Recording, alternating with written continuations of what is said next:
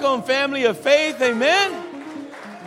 It's good to see the people of God on this beautiful Sunday morning. Amen. Thank you for putting God first on this beautiful day that we could come together in faith and in purpose. How many did they know your faith's going to be built up? Amen. Faith, I tell people, faith is like the currency of the kingdom of God. If you want to make transaction with the Lord, you're going to need some faith, right? Look at your neighbor say, you're going to need some faith. You're going to need some faith, baby. You're going to need some faith.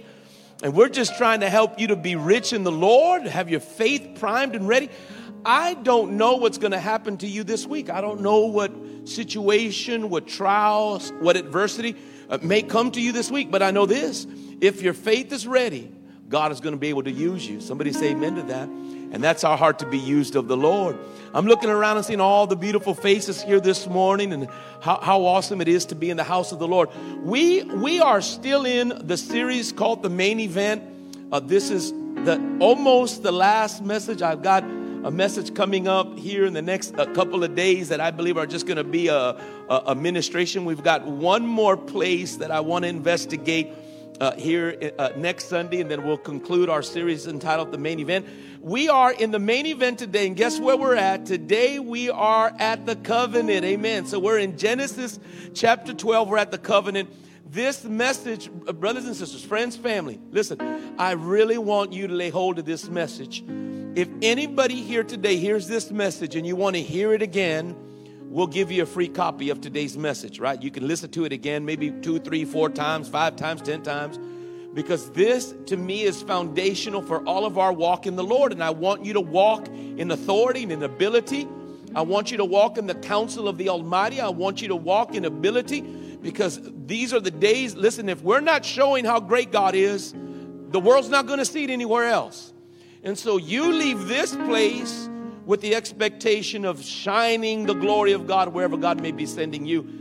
So let's get ready to do that today. Are you ready? This is the last, uh, second to the last message in the series entitled The Main Event. This is the covenant. I'm going to ask you to stand with me. We're in Genesis chapter 12. I'm going to read verses 1 through 5. Many of you are already familiar with the covenant, and we're going to talk about that today. And I just know that as we get into these conversations, you are going to be blessed in the name of the Lord. And then immediately following our message today, today we are going to participate in the sacrament we call communion. And I can't think of no better day than for us to celebrate a communion together as we talk about the covenant, which is uh, very much a, a process or a, or a symbol of the very person Christ in the Old Testament. so remember the main event. Uh, these are these are expressions of the Lord intervening with men that transcend both uh, the Old and the New Testament. You're going to see the application is for the whole of the Bible. And so here we are again. This is this is Genesis chapter 12, verses 1 through 5. Genesis chapter 12, verses 1 through 5. If you're reading along with me, I would appreciate that. I am in the King James Version of the Bible, and it begins like this. Now the Lord had said unto Abraham, Get thee out of thy country, and from thy kindred, and from thy father's house, unto a land that I will show thee and I will make of thee a great nation, and I will bless thee, and make thy name great, and thou shalt be a blessing. And I will bless them that bless thee, and curse them that curse thee, and in thee shall all the families of the earth be blessed. Verse 4 So Abraham departed as the Lord had spoken unto him and Lot went with them. And Abram was 70 and 5 years old. He was 70 to 5, 75 years old when he departed out of Haran. And Abraham took Sarai, or I should say, I'm saying Abraham, but it's Abram. And Abram took Sarai, his wife, and Lot, his brother, his brother's son, and all their substance that they had gathered, and the souls that they had gotten in Haran, and they went forth to go into the land of Canaan and into the land of Canaan they came. We're going to stop right there. That's enough for us to get into a place of, of wonderful conversation. Are y'all ready today? Are you ready? So let's not worry about lunch. I know you got plans, and I think today I'm, I'm, I'm, I'm always a little, shake, a little shaky about what's going on.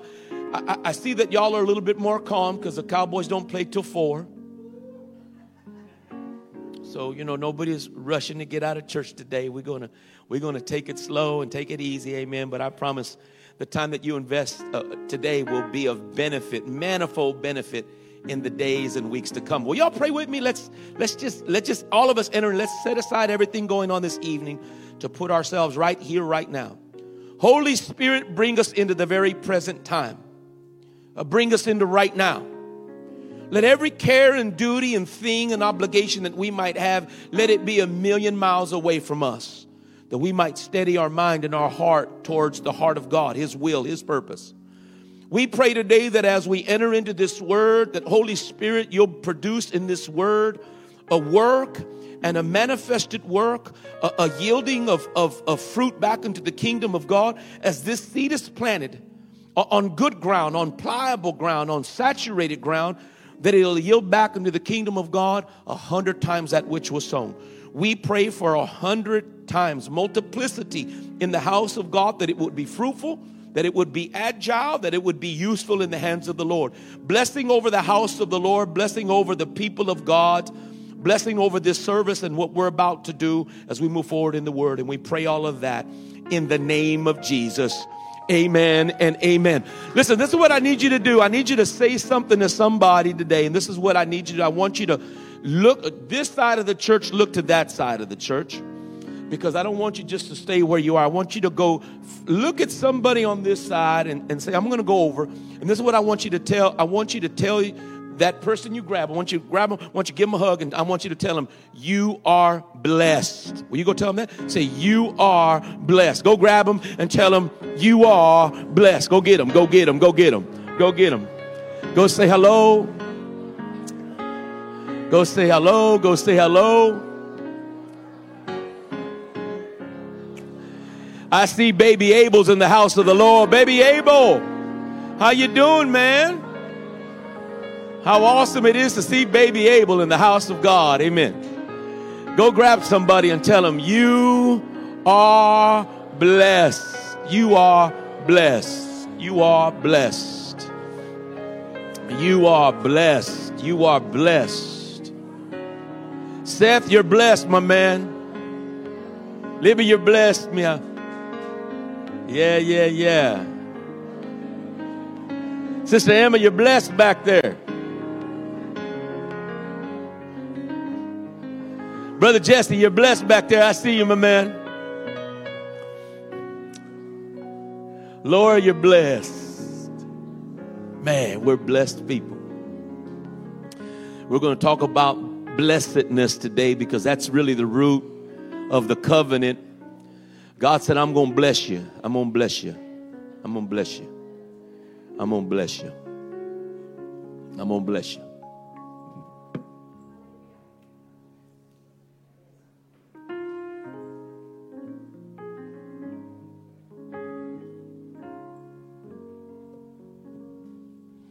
It's good to be blessed. You're sitting next to somebody, give them a high five and say, It's good to be blessed. Ah, man, it's good to be blessed. I'm going to talk about that with you.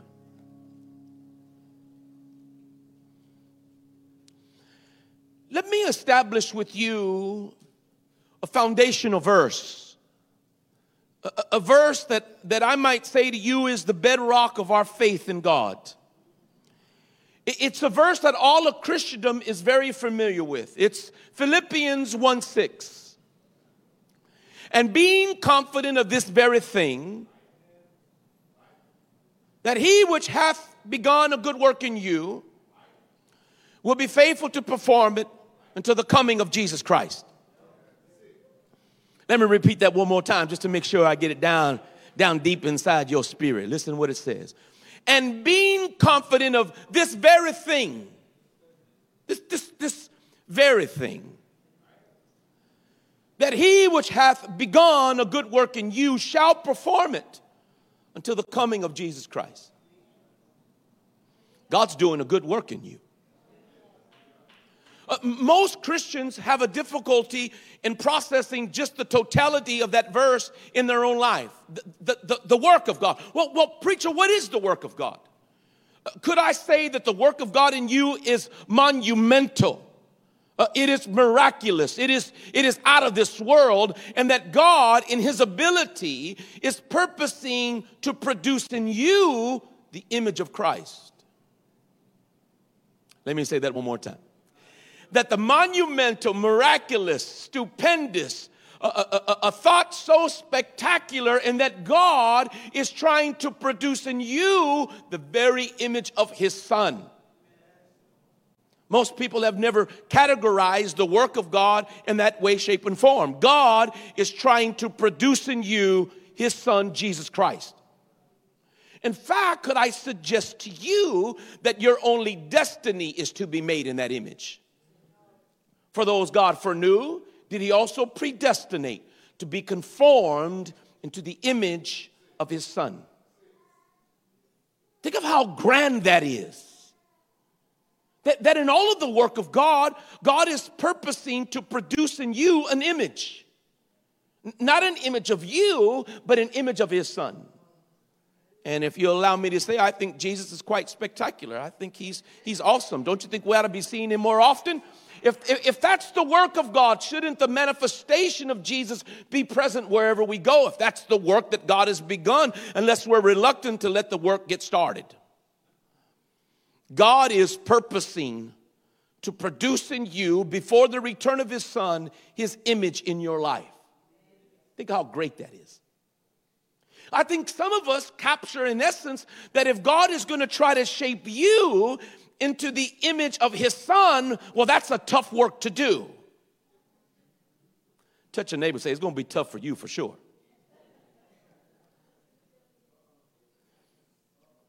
Uh, most, most people have never really, Christians in particular, because this is the household of faith, right? The Bible says if judgment's to start, it's got to start here first.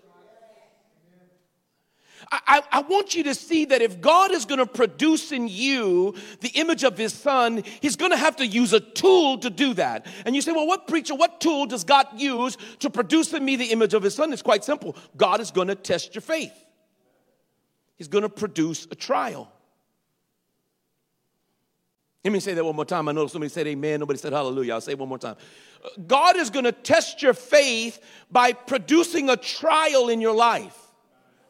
Listen, listen, Peter forewarned you. He says this Beloved, think it not strange concerning the fiery trial which is to try you as though something strange happened to you. But rejoice inasmuch as you are partakers of Christ's suffering, that when his glory shall be revealed, ye may be glad also with exceeding joy. Uh, what is he saying? He's saying, quit acting like what happened to you is a matter of circumstance. Uh, quit acting like your trial is because you're the black sheep of the family. Uh, uh, uh quit acting like uh, the situation that happened to you is just a matter of serendipity, some, something, some chance, some, something that happened to you, befalled you, rather than realizing that if God is purposing to produce in you the image that God is behind the trial. Will you look at your neighbor right now and say, God is behind the trial? Because I saw you come in this morning and you had a sad look on your face and you're in here all sour puss and you didn't want to worship because you're going through some kind of trouble when you need to realize that the reason why you're in trouble is because God is right there next to you trying to produce the image of his son. Somebody say God is going to produce it. God is going to do it. There's a good work. This is a good work. And this is the only way that God can shape that image. He's got to test your faith. You've got to go through a trial. Do you, do you know that James, the, the half brother of Jesus, said, Brethren, count it all joy when you face diverse temptations because the testing of your faith what produces patience. The ability to endure. He says and let patience have a perfect work that you may be perfect and entire wanting nothing. Essential that you understand that you're going through trials because god is behind it. He's navigating it do you realize that if the devil was behind it, he'd already killed you? He'd already slit your throat. He'd already taken your life. Listen, brother and sister, if we can begin to realize that God is behind the trial, then we know that God is working with us. I think a lot of you are giving the devil too much leverage in your life. We look at trouble as the devil. and Now it looks like the devil's running stuff. But if we begin to realize that it's God who's behind the trial, then you can see how much God is trying to work in you and perform in you and help you to see His image and His purpose in your life. And some of you need that trial because you've got to get closer to God. Uh, you, you, you, need a closer, more intimate walk with the Lord. You've got to get back into your Bible. You've got to get back into your prayer life. And trials produce a closeness. I've often said that sometimes some of you serve the Lord better when you're going through trials. There's some people that when they were sick, they were here before I got here to church. As soon as they got well, they left. We don't see them anymore. I think there's a lot of us in here that we serve the Lord a lot better when we're going through something. Then we're dedicated. When the doctor says you got something, we don't even know what to call. All of a sudden, you, are calling on the house of God. You're calling on the preacher. You're calling on the family of faith. Listen, I'm here to tell you trials produce a closeness. that's the intention of God. I think there's a lot of people in here that have gone through trials and adversities, and all you are is hurt. All, all we are is discouraged. All we're doing now is murmuring and complaining, not realizing that God is trying to shape you. And there's one thing I've learned about God is that if we complain, God will give there's a back door to every trial. How many knows a back door to every trial? You can take that back door. The problem is God's going to put you back in the house again. You're going to learn the lesson. Look at your neighbor and say, God's not going to give up on you. You're going to get it one way or another. So why not learn it the first time? There's too many backdoor Christians. We're, we're in a cycle in our faith. We're not learning that which we have to apprehend in the Lord. And I'm here to tell you, God is very patient. And God is not up in heaven wondering when it's going to get done. He's just a patient God and He's going to take you through it again. So I encourage you today to realize that if you've got a problem, how many today got a problem? You got a situation in your life, you got something. That's God. That's God. That's G O D. That's Him. Let's do that one more time. How many got a problem, situation, thing? You need something. To, that's God, G O D. He's working in you. So you can celebrate it. How many, how many are thankful that if God's behind it, we know there's benefit to it? Something's going to happen out of that.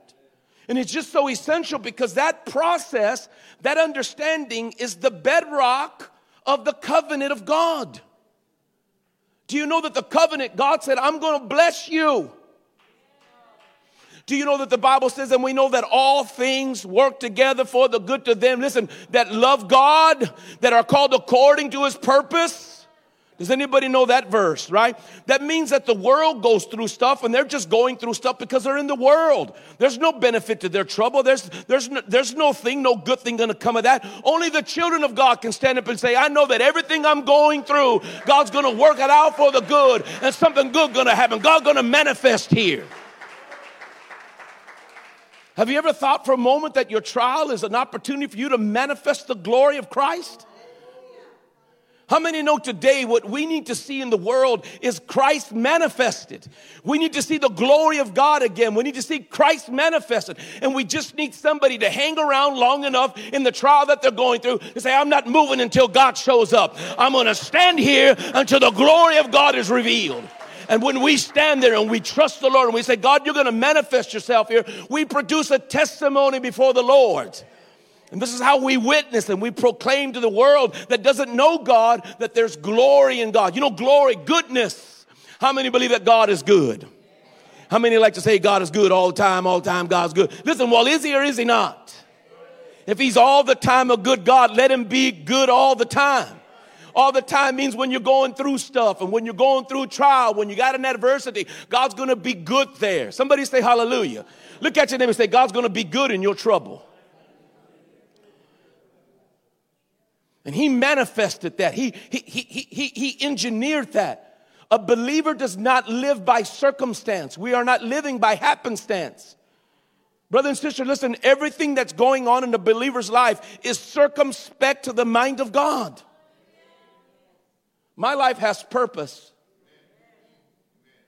in every way, shape, and form, and God is behind that purpose because He's trying to shape in me the image of His Son.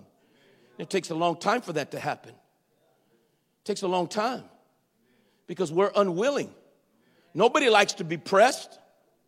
No, nobody likes to be tested, but it's the way that God produces the image. And, brother and sister, I'm here to tell you, we have to stop complaining about what we're going through. And whenever we face a trial or situation, we've got to realize that this is an invitation for God to say, I want to manifest the glory, the goodness. So, in every situation, God said, I'm going to manifest goodness. In your problem, God's going to manifest something great, something spectacular. God's going to show you Himself. God's going to reveal himself. God's going to demonstrate his character and his nature to you so that your faith might grow because faith is always grounded in the character of God. And friend, if you don't know that God is a deliverer, if you don't know that God can do it, if you've never been around a God who's able, I want to introduce him to you. Hang around long enough in your trouble to see the goodness of God manifest so that people around you will say, listen, I want to know what you know because if that had been me, I'd have been running scared. And I want people to see that the Christian has a faith in God that says, listen, I'm going to stand here. I don't have to do anything but stand on the promise and stand in belief with God, and God will manifest Himself. God gonna do a good thing. You got trouble, good for you. You got some trouble in your life, good for you. That means that God is working in you. He's gonna perfect you. And you need that. You need every bit of that. If God's gonna make you, if that's the purpose of God, to make you like Jesus, you need all the trouble you can get. Will you, will you get up right now and go find somebody and tell them you need all the trouble you can get? Get up right now and go hug somebody and say, you need all the trouble you can get. We gotta, we gotta lay this down with somebody. Go, go look at somebody who's, who's frowning, who, who, who doesn't look happy. Say, you need all the trouble you can get, brother. You need all the trouble you can get. You need all of that. You need all the trouble you can get. God is behind it. God is behind it. God is behind it. God is behind it. How marvelous that is. How marvelous that is. How marvelous. I, I, don't want to come to church no more and see your sad face no more. I don't want to see it no more. I don't, I don't, I don't want to see you, uh, you know, on Facebook complaining about this, that, and the other. Grow up and let's get on with the business of God. Uh, get, get rid of all of your strife and your anxiousness. Quit being so closed off with God. This is the process. Get on with it. Nobody told you it's going to be easy. God said, I'm going to be with you. You, you, just have, listen, we just have to mature. It's, it's just, just a ma- matter of maturity. And sometimes that, that maturation process comes with knowledge you need to know that God is the one who engineered the problem. Now, I'm not telling you God made you sick because God tempted no man with evil. I, am not here saying that God gave you some strange thing, uh, uh, uh, uh, you know, on the tip of your nose, and you don't know how that wart got there. And you know, I, am not saying God is inflicting that kind of damage, but I'm here to tell you, in the world, you're going to have tribulation. But be of good cheer. It's amazing how how cheerful less we become when we're going through trials. It proves your immaturity in the process. Brother and sister, you're going to go through. One way or another, God's going to take you through that. So you better get over yourself and get over to God because He's going to take you through one way or another. Because He's trying to produce the image of His Son. We got to get with that. Listen, if, if you start thinking that way, that every trial, everything is for the purpose of manifesting Christ and the glory of Christ, then you can see just how much work God is doing and how difficult that work has become. So essential that we get that. So essential that you stop being hurt by trouble and that you start being moved by trouble. Let me say that one more time. It's essential because a lot of people, when they get hurt, they just stop. Uh, they're caught dead in their tracks. They are no longer moving towards God. Now they're in places of self consideration. Isn't that what trials do? You start to consider yourself. Isn't that the ploy of the enemy to get you to look at your trouble through your own eyes rather than the eyes of God? Does, does, this happen to you that you get a trial and then you start thinking about what you have to go through and the pain that you're enduring and you get into all these sympathies and self realization? Well, God says, I don't want you to realize yourself. The trial comes so that you'll realize who I am. We got a lot of people just dead in their tracks, they're not even in the faith. I, I'm trying to push you into the covenant. Uh, I'm trying to carry some of y'all limping and some of you that are blind and walk you over to the covenant of God where God said, I'm going to bless you. I'm going to bless you. And we've just got to get out of these things and all of, all of these crutches that we've put up before God and get on with seeing the process the way God sees it. Because once you start realizing that your trouble, your problem, your situation is the hand of God upon you and the purpose of God to produce the image of Christ, then we can say, let's get on with business. If God's behind it, I want to be with it. I want to co labor with the will of God. It's time you stop being hurt. It's time to move. Uh, do you know that the trial that you're going through is God's attempt to move you to Himself? Let, let, me, let, me, let, me, let me say it again. Did you know that the trial you're going through is God's attempt in you to cause you to come closer to Him? Let me say that one more time. I, I think some of y'all didn't catch that. That the trial that you're in, the trouble, the situation, whatever you want to, however you want to qualify, is God's attempt to get your attention onto Him, onto His ability, who He is. It's not so that you can consider yourself, it's so that you will consider Him. And there's the distinction. Because once we begin to uh, tie our faith back into God, then our faith can begin to rise up, right? Our faith begins to blossom in us. He's trying to draw you to Himself. Somebody say hallelujah. Your trial is an invitation to see God for who He is. I mean, don't you want to see God? Everybody say, I want to see God. I want to see God. He says, Oh, you want to see me? I'm going to give you some troubles. You can see me very clearly. Come on, somebody. I'm going to give you, I'm going to give you 2020 vision if you really want to see me. But I'm going to put something on you that opens up your eyes. You know, I used to say this all the time. It's been a long time since I said it, but I used to tell people, be careful about telling God, uh, God, give me more faith. Because the way God hears it is, oh, you want more trouble. Because I'm here to tell you, brother, sister, let me tell you what, what, what your issue. Your issue isn't faith. Your issue is unbelief. Jesus said, if you had the grain as a faith, as a, as, a, as a grain of a mustard seed, you could tell mountains to move out of the way, trees uproot themselves. The issue isn't faith, your problem is unbelief. Your problem is unbelief. We just don't believe God will do it.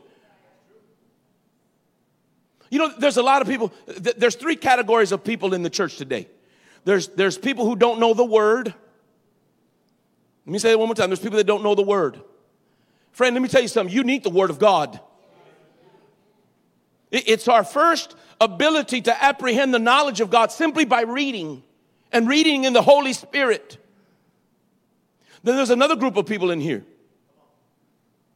We got people who don't know the Word, we got people who don't know who God is. Uh, do you realize that Jesus said eternal life is the knowledge of Him? Do, do you want to have heaven in your life? How many want to go to heaven? You know, you don't have to wait to go, you can have it right now. That's the problem. That's a fallacy in the church, right? We're always thinking, oh, when I get over to heaven, things are going to be a lot better when I get over there, man. Sweet Beulah land. I'm coming home. Yeah, please, brother. You can have heaven right here, right now. It's called the knowledge of God. The knowledge of God is eternal life. That means I can have heaven here on earth. You need your word, you need a knowledge of God. You know what else? You need to know who you are in Christ. There, there's a lot of Christians, and, and, and it's, listen, I, will receive some of the blame. I, will shoulder that and say, as a man of God, maybe I haven't taught you well enough so that you might know who you are in the Lord. Because when you capture who you are in the Lord, you know why God does what He does. You know, my children, they know they're my children. They don't, they don't have to beg me for stuff. All they got to do is ask. Y'all ain't hear what I'm saying.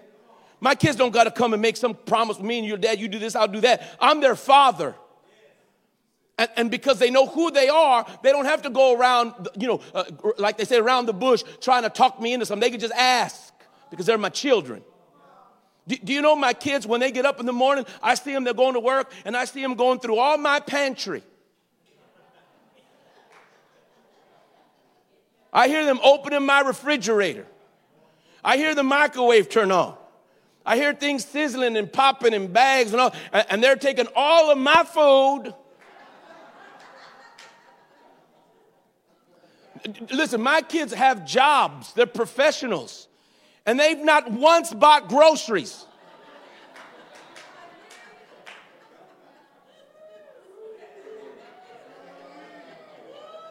They didn't pay the light bill. They didn't pay the water bill. Now, see, I grew up in a time when you got your first job and you got your check, you didn't cash it. You gave your check to your mother and father. And then they gave you money from that check. How many remember those days? You, you, you, got a job and you thought you got a check. No, you don't got no check. You ain't got no check yet. You'll get your check when you leave this house. When you get your house, then you get your check. But if you're here, your check is mine. Look at all the kids saying, What? Huh? Some of y'all remember when you got your, you, you, you, they gave you the bills and you're responsible for electricity bill. Uh, here's the light bill. Here's the, here's the water bill. They even might have made you mow the lawn. Can you imagine?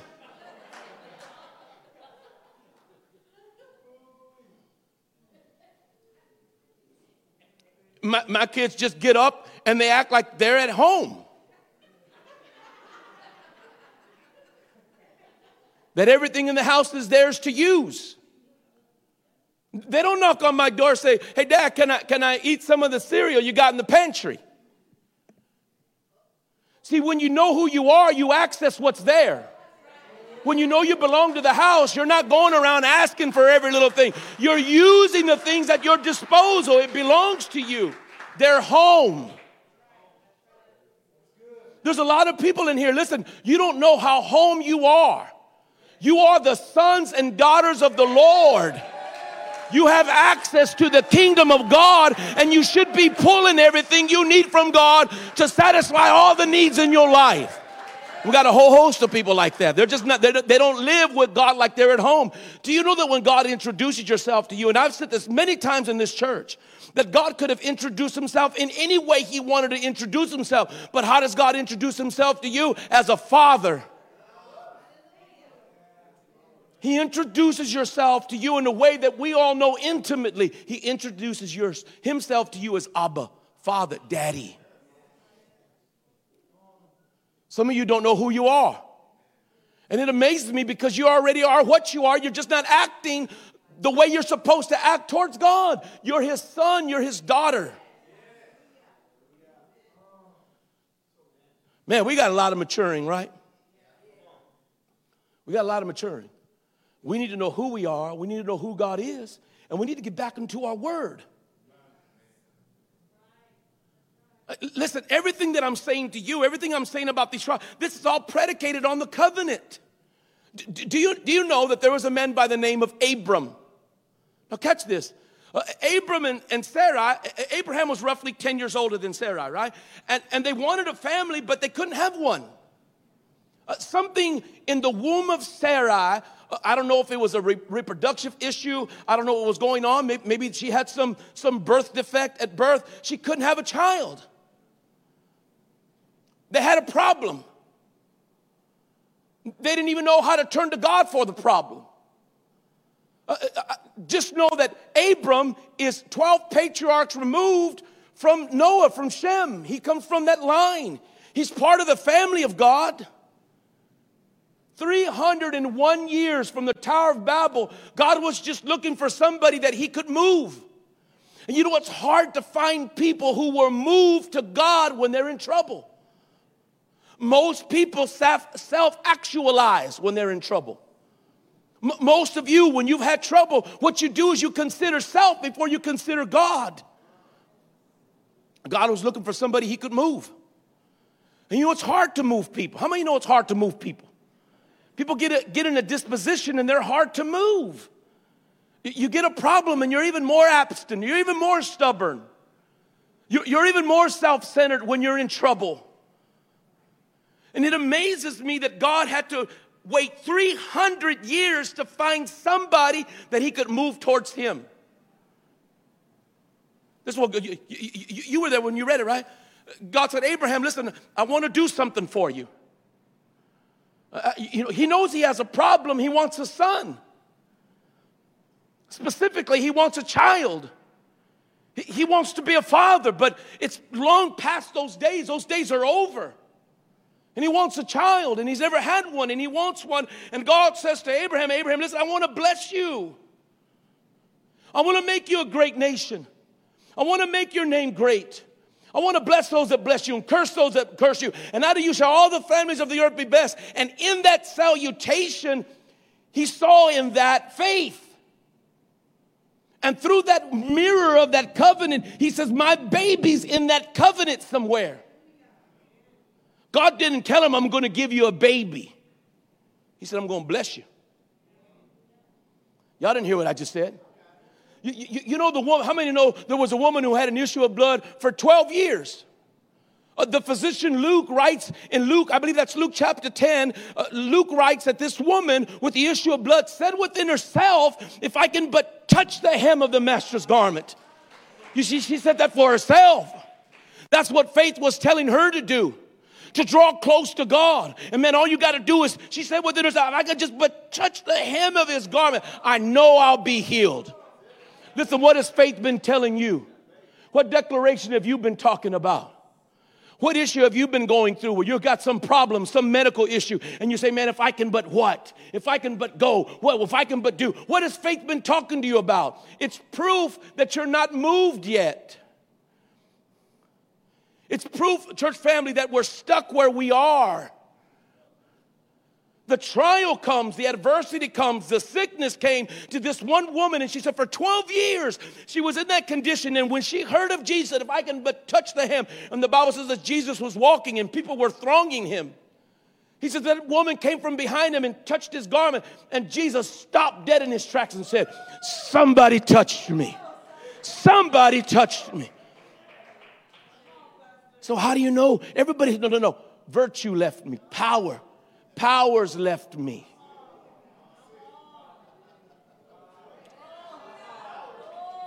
Listen, you got a problem for a purpose. You're in a trial for a purpose. It's not yours, it's God's. And God wants to manifest in that. The same covenant that God spoke to Abraham, He's speaking to every one of us today. And in that covenant is your blessing, it is your promise. If you can see it, you know that when God gave that promise, the Bible says, listen, Abraham wasn't the father of faith when he got the covenant. He became the father of faith when he left. Let me say that one more time because I think you missed it.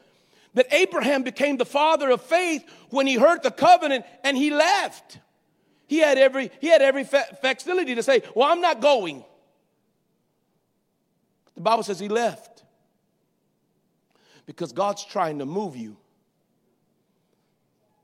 you can't do what God wants to do in your life where you are. And if you are where you were yesterday, you're not moving for God. God wants to move you somewhere. There's something He wants to do in you, and you can't do it being still. Faith, by its virtue, by its nature, will take you where you've never been. And that's the purpose of it. Ah. Let, let, let, me, let, me, let me fall back. Maybe I'm going too fast. Maybe you're not hearing it. I said, the, in the covenant is your blessing.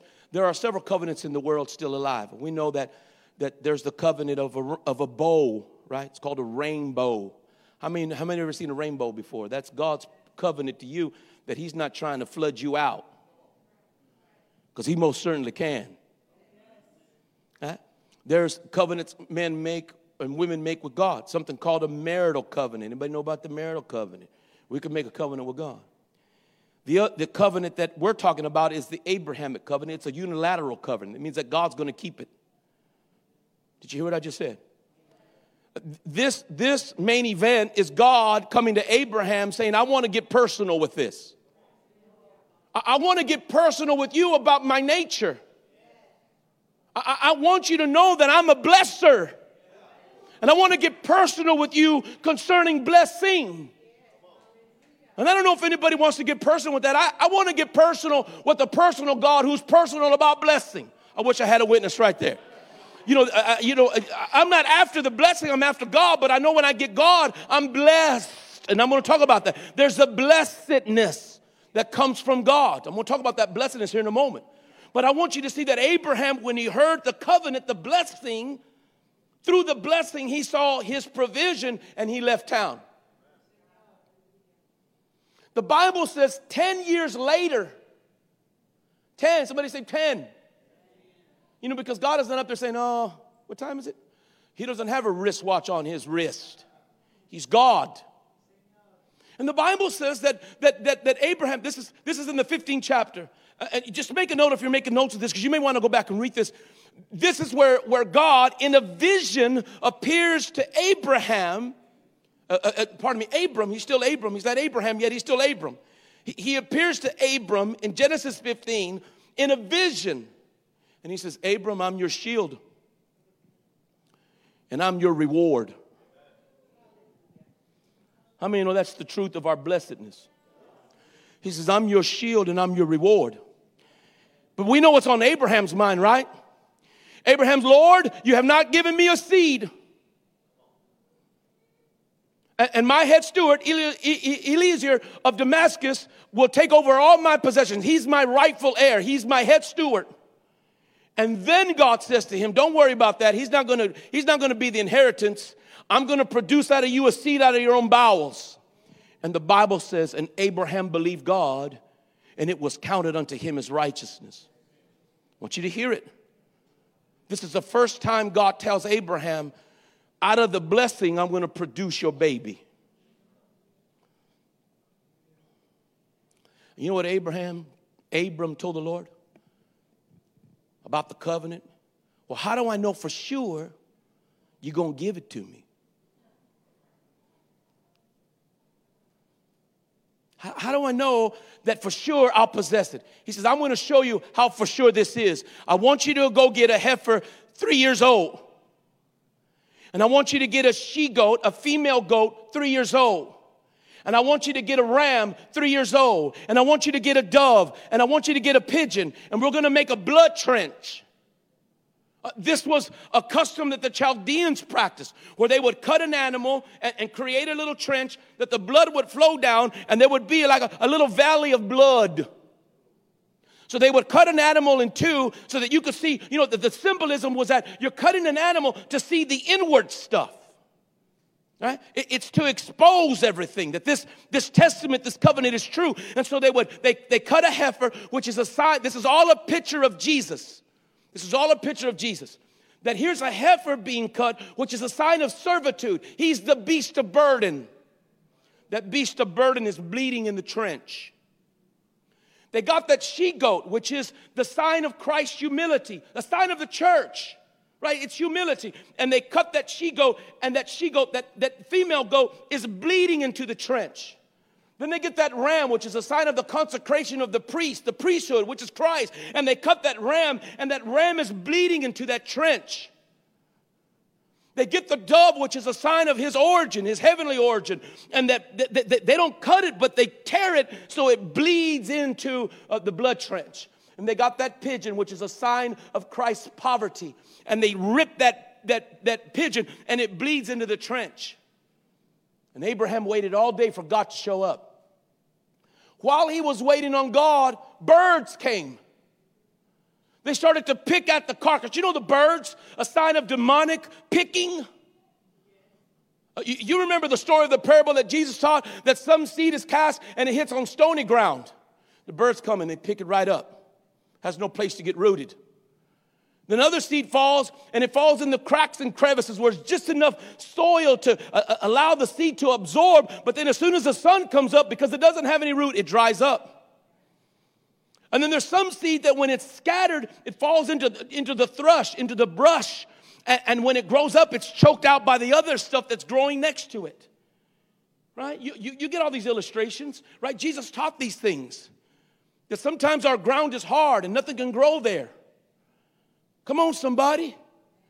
And sometimes we're just so shallow that the seed comes, a man comes to preach to you, a preacher comes who's preaching faith because faith cometh by hearing and hearing by the word of God. And how can they hear unless a preacher comes? And the preacher comes to tell you that God will do it, but it's falling on shallow places. And it doesn't get rooted. And sometimes uh, you hear me say this, but then you go back to the busyness of your life and you lose everything. But some of that seed gets planted in good places and it yields back 30, 60, and 100 times that which was sown. Brother and sister, I'm here to tell you that Abraham fought those birds all day. I think there's a lot of people who ain't fighting no birds anymore. We're not shooing off the demonic origins and the demonic doubt that comes from the seed of the word that's trying to be planted in your life. And he went all day fighting until he was so exhausted. The Bible says when he sat down, he went into a trance. In fact, the scriptures say that he went into a deep sleep. And in that deep sleep, God appeared. Said, Abraham, I'm going to keep this covenant. You're not going to keep it, I'm going to keep it. And the Bible says that Abraham saw, listen, a smoking furnace go through the trench. The blood trench, a smoke. what's a smoking furnace? This is the wrath of God being consumed in Christ. This is Jesus saying, My God, my God, why hast thou forsaken me? The moment that God took all of man's sins and consumed it, it's a burning furnace, and that consumption is moving through the blood. God's wrath is being satisfied. What follows after that wrath, that, that, smar, that smoking furnace? But a burning lamp. The brightness of the sun shining in the Holy Spirit through that blood. God said, That's the proof that I'm going to keep it. It's the foreshadow of Christ. You know why? You, you, and, and I'm, I'm going to say this to the church. And, and, and, in fact, if you have your Bible, uh, let me do this with you because I'm I've got to be uh, mindful of the time. O- open your Bible to Hebrews 6. Uh, Hebrews chapter 6. Uh, there are allusions to this specific event in the Bible in these particular chapters. Uh, uh, Hebrews chapter 6, beginning at verse 13. God says this when, when God made promise to Abraham, because he could swear by no greater, he swore by himself, saying, Surely blessing I will bless thee, and in multiplying, multiply thee. Y- are y'all there? He says, and after, and so after he had patiently endured, what does the Bible say? He obtained the promise. For men verily swear by the greater. Are y'all there? For men verily swear by the greater, and an oath for confirmation is to them an end of all strife. Wherein God, are, are you there? Willing more abundantly to show unto who? The heirs of promise. Listen, the immutability of his counsel. Confirmed it by an oath. That by two immutable things. How do I know that I'm going to be blessed? By two things. One, God doesn't lie. How do I know that what's happening in my life, that blessing will derive from that, from where I am? Because one, God, it is impossible for God to lie. The Bible says we should have what? Strong consolation. Who have fled for refuge should lay hold of the hope that is set before him. How many know we have confident expectation in God? The Bible says, which hope is what? An anchor for the soul. Both sure and steadfast. Are you there with me? I'm reading, I'm, I'm just quoting it to you. You see it right there. The Bible says that that's entered what? Within the veil. What does the Bible say? Even the forerunner has entered in for us, even Christ. Brother and sister, who was made a high priest forever after what? The order of Melchizedek. Uh, this is the expression. Listen, I know that I know that I know that I'm coming through and that the blessing is sure to me. Why? Because I belong to God. He made the covenant. Now, watch this. Uh, go, go, go to Romans 4. Go to Romans 4. Romans chapter 4. And, and, and, and, and I want you to get this into your spirit. Get this into your spirit. Romans chapter 4. Romans chapter 4, verse 1. What shall we say then? That Abraham our father, as pertaining to the flesh, hath found. I mean, I know these scriptures, man. I don't got to look at my Bible. I'm, I'm, a, I'm already dressed in these things. I live in the Word, right? What, what are we going to say? That Abraham found. Are you there? For if Abraham were justified by works, then he had thereof to glory, but not before God. But what say the scriptures? Abraham believed God, and it was counted unto him as righteousness. Uh, look how Paul says it. Now to him that worketh is the reward not reckoned of grace, but of debt. In other words, a man that works expects a paycheck. A, a, man that works, when he gets paid, he doesn't feel like they're doing him a favor, says, I've earned this check. But look what Paul says, but to him that worketh not, but to him that worketh not, but believeth on him who justifieth the ungodly, his faith is counted for righteousness. Are y'all there? Then Paul gets into the expression of Psalms 32, which I believe all of us, listen, I want to invert your blessing today. And I'm going to show you something. I'm going to show you something because we got a problem with blessing in the church. I'm going to teach it to you. I want to invert this in your mind. Why? So, so, so what, what, is, what does Paul say about David?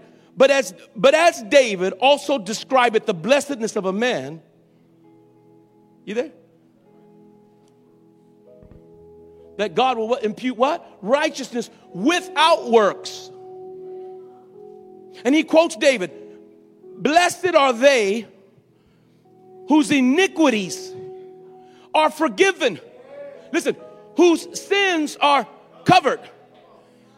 Blessed, right? Blessed is the man. Blessed, blessed is the man to whom God will not impute sin.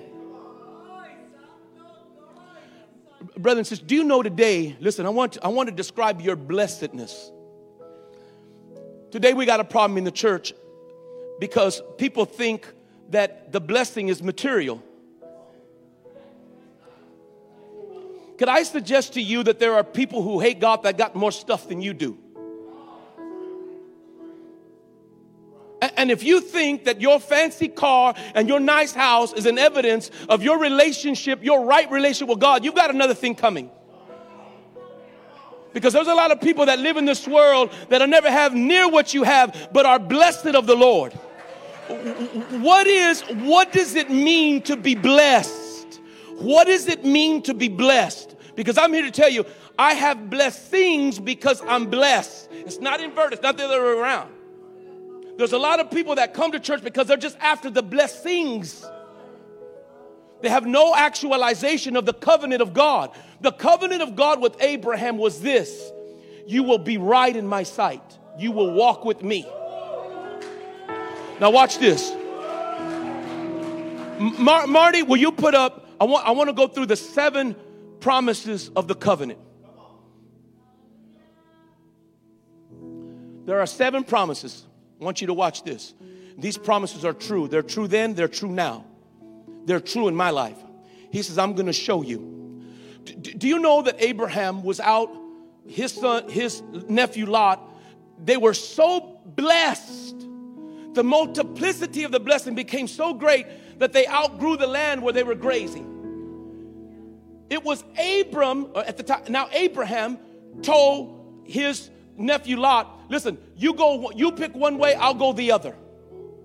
And we know that Lot saw the, the, valley of, of, of Jordan that it was like the Garden of Eden. And he went that way, and the Bible says he pitched his tent toward Sodom. Abraham went the opposite direction to the valley of Mamre. It wasn't as nice as the valley of Jordan, but when he got there, you see, because he believed that in that choice, in making himself second, God would put him first. Y'all didn't hear what I just said. You see, he was trusting God, he was in the blessing. He said, Wherever I go, I'm blessed. Whatever's happening to me, I'm blessed. I can be in a dry place, I can be in a water place, I'm still blessed. You can put me wherever you want to put me, and blessing are going to show up because I'm the blessed of the Lord. I'm the blessedness of God. Circumstances don't, don't dictate my blessedness. And you know what God said? God said, You see, I want to show you. You know what he did? He says, Abraham, look to the north, look to the south, look to the east and the west. I'm giving you all of that. Giving that to you. He never would have saw that unless he perceived himself to be the blessedness of the Lord. He said, "One, I'm going to show you." He said, "I'm going to make a great nation out of you." Do you know today that, that uh, uh, to be a nation, you need people, you need land, you need government, government. Do you know today that we're part of the kingdom of God? God said, I'm going to bless you. I'm going to bless you, Abraham. I'm going to bless you because you're my son. Do you realize that? That the blessing doesn't come because of what he did. The blessing came because who he was positionally with God. Do you know today that you're a son of God, a daughter of God, and because of that you're blessed? That you are the blessedness of God? He said, Look, I'm going to make your name great. Not only was he a father to Isaac, but he's the father of us all. Do you know that that name, Abraham's name, still carries on with us because we're the children of Abraham? Listen, I'm living in the covenant. I live in the covenant. Why? Because I'm a blessed man. I'm the blessedness of the Father. Not because I've got blessings, but because I've been blessed of the Lord. I'm in right relationship. I'm righteous before God. Are y'all catching this? He said, Listen, do you know you have the ability to bless? How many know you can bless? Listen, when I bless you, I bless you because I have the power to bless, and so do you. How many know we can curse? Give you a testimony. This past week, I had some family members call me with COVID. And I so appreciate when people call because what they're doing is they're not running away from God, they're running to God. Uh, I had a family member uh, this is past week who, uh, and I shared this testimony on Wednesday. Uh, this is my uncle who went to the hospital and they told him, listen, he didn't want to be admitted because they wanted to put him on a respirator. And he says, No, I don't want to be on a respirator because you put people on respirators, they, they die. And they said, Well, sir, listen, if you leave this hospital, three doctors came in and said, If you leave here, you'll most certainly die tonight in your bed. He said, I'm leaving. When he got home, my aunt called me. And I prayed a prayer to curse COVID. And do you know, instantly he got well? Just yesterday, day before yesterday, they said on Friday, she called and said, Listen, I tested positive. He, he had COVID, now I got it. And she says, When I was texting you to call me to pray, I felt the Holy Spirit already moving. And then I called her and I says, Aunt Lorraine, in the name of Jesus, I curse that COVID in your body. And she says, instantly my body reacted, and instantly I felt the power of God, and I was walking in hell instantly when we prayed. Because you see, when two or three of us come together, agreeing by touching any one thing, that whatever we ask shall be given to us, right? Because we're in the covenant, we can bless and curse. What does the Bible say down here? It says, I'm going to bless all the families on earth through you.